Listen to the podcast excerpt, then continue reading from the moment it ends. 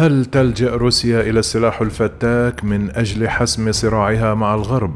وما مصير العالم حال اندلاع حرب نووية؟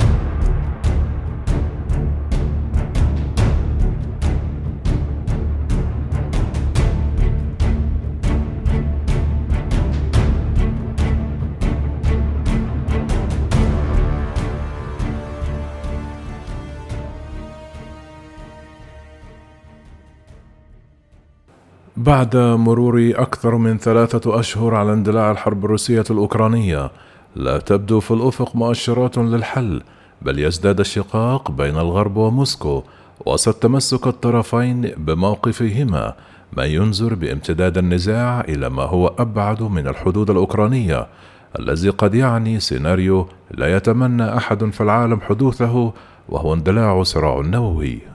تصريحات الكرملين تطورت للتأكيد على أن موسكو لن تستخدم قوتها النووية إلا في حالة التهديد الوجودي وهو ما لن يكون مستبعدا إذا استمر الضغط الغربي بالعقوبات الاقتصادية والدعم العسكري لكييف. ولكن كل ذلك يؤدي إلى احتمالية انطلاق حرب نووية قد يجدها بوتون خياره الأخير وتؤثر في العالم بأكمله. خطر اندلاع صراع نووي وصفه وزير الخارجية الروسي سيرجي رافروف بالقائم والجاد. لذلك زادت التساؤلات بشأن الآثار المحتملة لاستخدام السلاح النووي. تشير توقعات العلماء إلى أن ذلك السيناريو قد يصل إلى تهديد الوجود البشري باعتبار أن التكنولوجيا النووية تقدمت كثيرا عن عصر إطلاق أول قنبلتين ذريتين في هيروشيما وناجازاكي باليابان عام 1945 والتي تسببتا في دمار هائل ومصرع نحو 200 ألف شخص. في عام 2018 أعد مؤرخ الشؤون النووية أليكس ويلستاين تصورا لآثار سقوط قنبلة نووية على العاصمة الأمريكية واشنطن قدر أنها ستكون بحجم القنبلة التي أجرت عليها كوريا الشمالية تجربة في سبتمبر من أيلول من عام 2017 التي بلغت قوتها التدميرية نحو 140 ألف طن. وبحسب موقع فوكس الإخباري فإن قنبلة واحدة ربما تسفر عن مقتل أكثر من 450 ألف قتيل. وتوقع ويلرستون أن تخلف الضربة النووية وراءها ما يسمى بسحابة الفطر. ستمتد من مركز الضربة إلى مساحة قطرها 1.2 ميل مربع وتسجل وفيات تتراوح بين 50 و 90% من السكان نتيجة للآثار الأولية والحادة للضربة. كما ستحدث حالات الوفاة على مدار ساعات إلى أسابيع من وقوعها أشارت الدراسة إلى أن التسمم بالإشعاع النووي يؤدي إلى أعراض شديدة من بينها القيء والنزيف المستمران والإصابة بالإسهال الذي غالبا ما يكون دمويا إلى جانب احتراق الجلد إلى حد تساقط طبقة جلد المصاب وهو على قيد الحياة وهو ما يجعل الموت بالإشعاع النووي من بين أكثر الأمور بشاعة التي يتعرض لها الإنسان. خارج تلك الدائرة ستمتد آثار الانفجار إلى نطاق قطره 17 ميلا مربعا وينتظر أن تحدث انهيارات عدة تصل إلى تسوية مبان بالأرض. ما سيهدد حياة الموجودين بالطبع وفي الدائرة الثالثة للتفجير سيصاب كل من يكون في نطاق قطره 33 ميلا بحروق من الدرجة الثالثة. وتشوهات شديدة وعدم القدرة على استخدام أطرافهم وبترها أحيانا. أما النطاق الأوسع فيمتد على مساحة 134 ميلا مربعا. تتأثر فيه النوافذ والمنازل ما يعرض السكان لخطر الموت أو الإصابة. كما ستنقل الرياح المواد الملوثة بالإشعاع النووي إلى مناطق بعيدة لا يمكن التنبؤ بها وتصيب المواطنين بأمراض لا حصر لها. نقل موقع فوكس عن آلان روبيك أستاذ العلوم البيئية في جامعة روتجرز الأمريكية الذي درس لأعوام النتائج المحتملة للحروب النووية. أن أسوأ الانعكاسات بعيدة المدى هي الدخان الأسود والغبار والجزيئات المختلفة التي سيحملها الهواء. كما أوضح روبوك أن استهداف المدن والمناطق الصناعية سيؤدي إلى انبعاث كم هائل من الأدخنة نتيجة الحرائق. وستحيط تلك الأدخنة بكوكب الأرض عبر تركزها في الغلاف الجوي. وبتمددها حول العالم ستحجب أشعة الشمس عن أجزاء كبيرة من العالم ما يؤثر في الإنتاج الزراعي في العالم ويهدد بحدوث مجاعة خلال أعوام. وبحسب العلماء فإن انبعاث ما يتراوح بين خمس إلى خمسون مليون طن من الأدخنة السوداء يؤدي إلى دخول العالم حالة الخريف النووي. إما إذا زادت الانبعاثات بما يصل إلى 150 مليون طن من الأدخنة التي تعد كافية لدخول العالم مرحلة الشتاء النووي. فيقول العالم روبوك أن ذلك يعني مصرع جميع من على كوكب الأرض. ظهر مصطلح الشتاء النووي خلال الحرب الباردة بين الولايات المتحدة والاتحاد السوفيتي أشار تقرير لموقع ناتشر المتخصص في التقارير العلمية إلى أنه حتى الحروب النووية المحدودة ستكون نتائجها مدوية على مستوى العالم من خلال تأثيرات طبيعية مثل تضرر طبقة الأوزون وبرودة مناخ الأرض لأعوام بصورة غير طبيعية. ستكون نتيجة خسائر في المحاصيل الزراعية وصيد الأسماك، الأمر الذي قد يفضي إلى ما يصفه العلماء بالمجاعة النووية.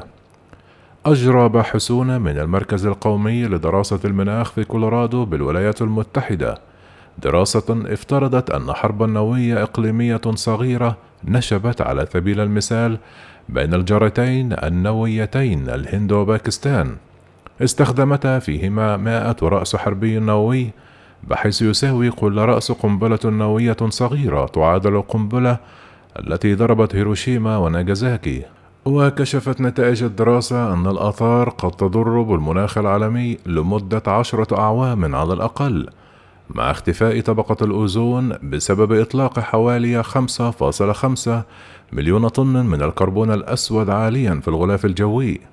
ما يعني انخفاض مستوى درجات سطح الأرض فجأة 1.5 درجة مئوية وهو أدنى مستوياتها منذ أكثر من ألف عام. ويمكن ترجمة ذلك في أن معظم مناطق أمريكا الشمالية وآسيا وأوروبا والشرق الأوسط سيكون متوسط درجة الحرارة بها خلال فصل الشتاء بين 2.5 إلى 6 درجات مئوية.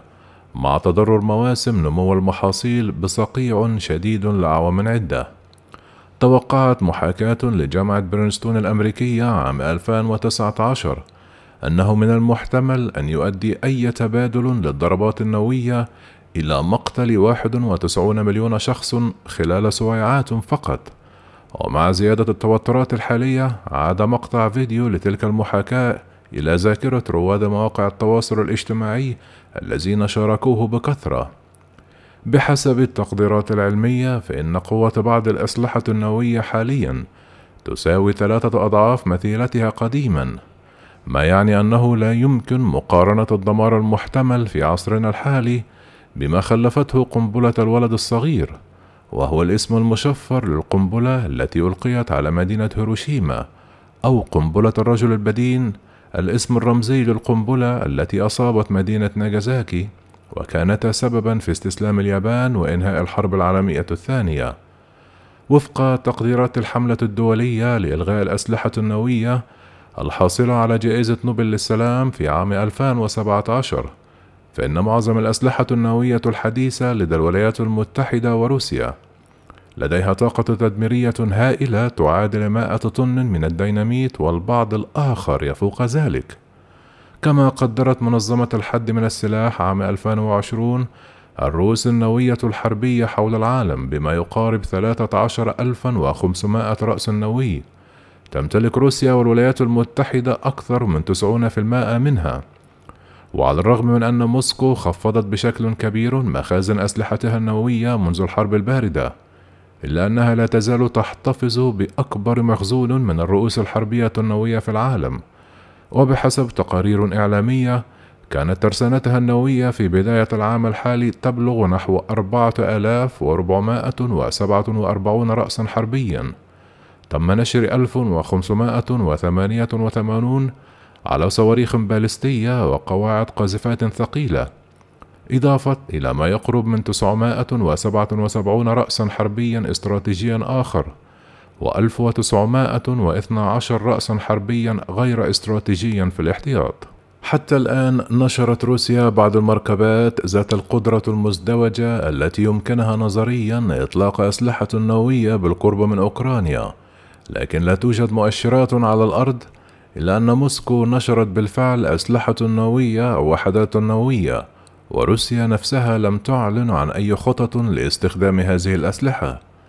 ومنذ أزمة خليج الخنازير الكوبي مطلع الستينيات من القرن الماضي لم يكن التلويح بالخيار النووي أقرب من الآن إذ ذكرت موسكو قوتها النووية كخيار محتمل للرد كان أبرزها تحذير الرئيس الروسي فلاديمير بوتين شديد اللهجة للغرب عند شن الحرب على أوكرانيا قائلا أيا يكن من يحاول الوقوف في طريقنا أو الأكثر من ذلك خلق تهديدات لبلدنا وشعبنا فإنهم يجب أن يعلموا أن روسيا سترد على الفور وستكون العواقب من نوعية لم تروا مثلها أبدا في تاريخكم كله. واتبع ذلك بوضع قوة الردع النووي في الجيش الروسي في حالة التأهب ردا على ما وصفه بالخطوات غير الودية من الغرب تجاه بلاده. وفي مطلع مارس أذار الماضي نشر نائب رئيس مجلس الأمن الروسي ديمتري ميدفيديف رسالة عبر وسائل التواصل الاجتماعي مفادها أن بلاده يمكن أن تمزق بعضا من أهم اتفاقياتها مع الغرب مشيرا إلى معاهدة ستارت الخاصة بخفض الأسلحة النووية الموقعة مع الولايات المتحدة منذ أكثر من عقد. وفي الشهر ذاته قال المتحدث الرسمي باسم الكرملين ديمتري بيسكوف أن موسكو ستلجأ إلى استخدام الأسلحة النووية للقضاء على خطر يشكل تهديدا لوجودها ولكنها لن تستعملها في أوكرانيا. كما حذرت روسيا من أنه إذا انضمت السويد وفنلندا إلى تحالف شمال الأطلسي الناتو فسيتعين عليها تعزيز دفاعاتها وأنه لن يكون هناك مزيد من الحديث عن بقاء منطقة بحر البلطيق خالية من الأسلحة النووية. وعد الجانب الأمريكي قال مدير وكالة الاستخبارات المركزية الأمريكية CIA ويليام بيرنز في وقت سابق من إبريل نيسان الماضي أنه لا يمكن الاستخفاف بتهديد روسيا بأنها قد تستخدم أسلحة نووية تكتيكية أو منخفضة القوة في أوكرانيا لكن الوكالة لم ترى كثيرا من الأدلة العملية التي تعزز هذا القلق. كما حذر المفكر الأمريكي البارز نعوم تشومسكي من أن استمرار النهج الأمريكي في الأزمة الأوكرانية قد يعني نشوب حرب نووية محتملة تنهي الحياة على الأرض وذلك في حوار لصحيفة ناشونال الإماراتية في وقت سابق من إبريل الماضي. لكن وزير الخارجية الروسي السابق أندري كوزيريف استبعد تفكير بوتين في استخدام الأسلحة النووية إلا في مواقف محددة للغاية حال شعوره بتهديد وجودي لبلاده أو نظامه. مضيفا في تصريحات لشبكة فوكس نيوز الأمريكية إذا جاءت قوات الناتو إلى موسكو فمن المحتمل أن يلجأوا إلى الأسلحة النووية مؤكدا أنه لا يوجد تهديد وجودي لروسيا في ظل الظروف الحالية. لكن الحذر من انزلاق الوضع لحروب نووية يدفع دولا أخرى إلى تكثيف جهود التهدئة. إذ ذكر المستشار الألماني أولاف شولتز إلى أن تجنب امتداد الحرب الروسية في أوكرانيا إلى الناتو يمثل أولوية قصوى في سياساته تجاه أوكرانيا. وبعيدا عن التخمينات تحدد وثيقة وقعها بوتون في يونيو حزيران من عام 2020 ومنشورة على موقع الكرملين الرسمي المبادئ الأساسية للسياسة الروسية بشأن الردع النووي. ذكرت الوثيقة أربعة حالات تبرر استخدام السلاح النووي وهي إطلاق صواريخ باليستية ضد روسيا أو حليف لها. واستخدام الخصم للسلاح النووي ومهاجمة مواقع أسلحة نووية روسي أو التعرض لعدوان يهدد وجود الدولة. تذكر الوثيقة المخاطر العسكرية الرئيسية التي يجب تجنبها عن طريق تنفيذ الردع النووي ومنها حشد عدو لقوات تمتلك وسائل إيصال أسلحة نووية داخل أراضي الدول المتاخمة لروسيا وحلفائها. كذلك نشر الدول التي تعتبر الاتحاد الروسي عدوا محتملا أنظمة ووسائل دفاع صاروخي أو صواريخ كروز وبالستية متوسطة وقصيرة المدى.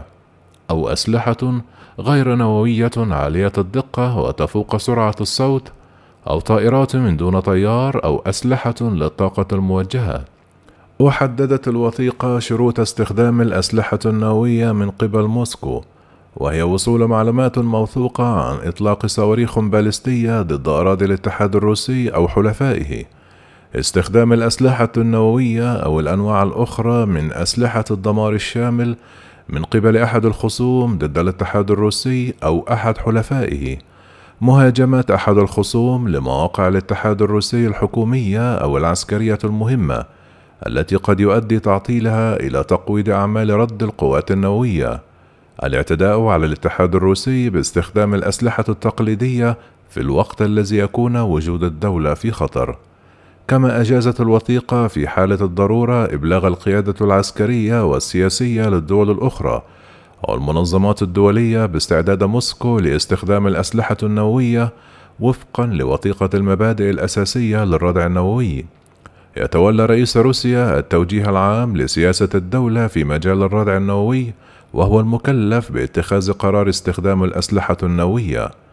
كما أوضحت الوثيقة أن السياسة العامة للدولة طبيعتها دفاعية تهدف إلى ضمان حماية السيادة الوطنية ووحدة الدولة وردع أي خصم محتمل ومنع تصعيد الأعمال العسكرية وإنهائها بشروط مقبولة لدى الاتحاد الروسي وحلفائه.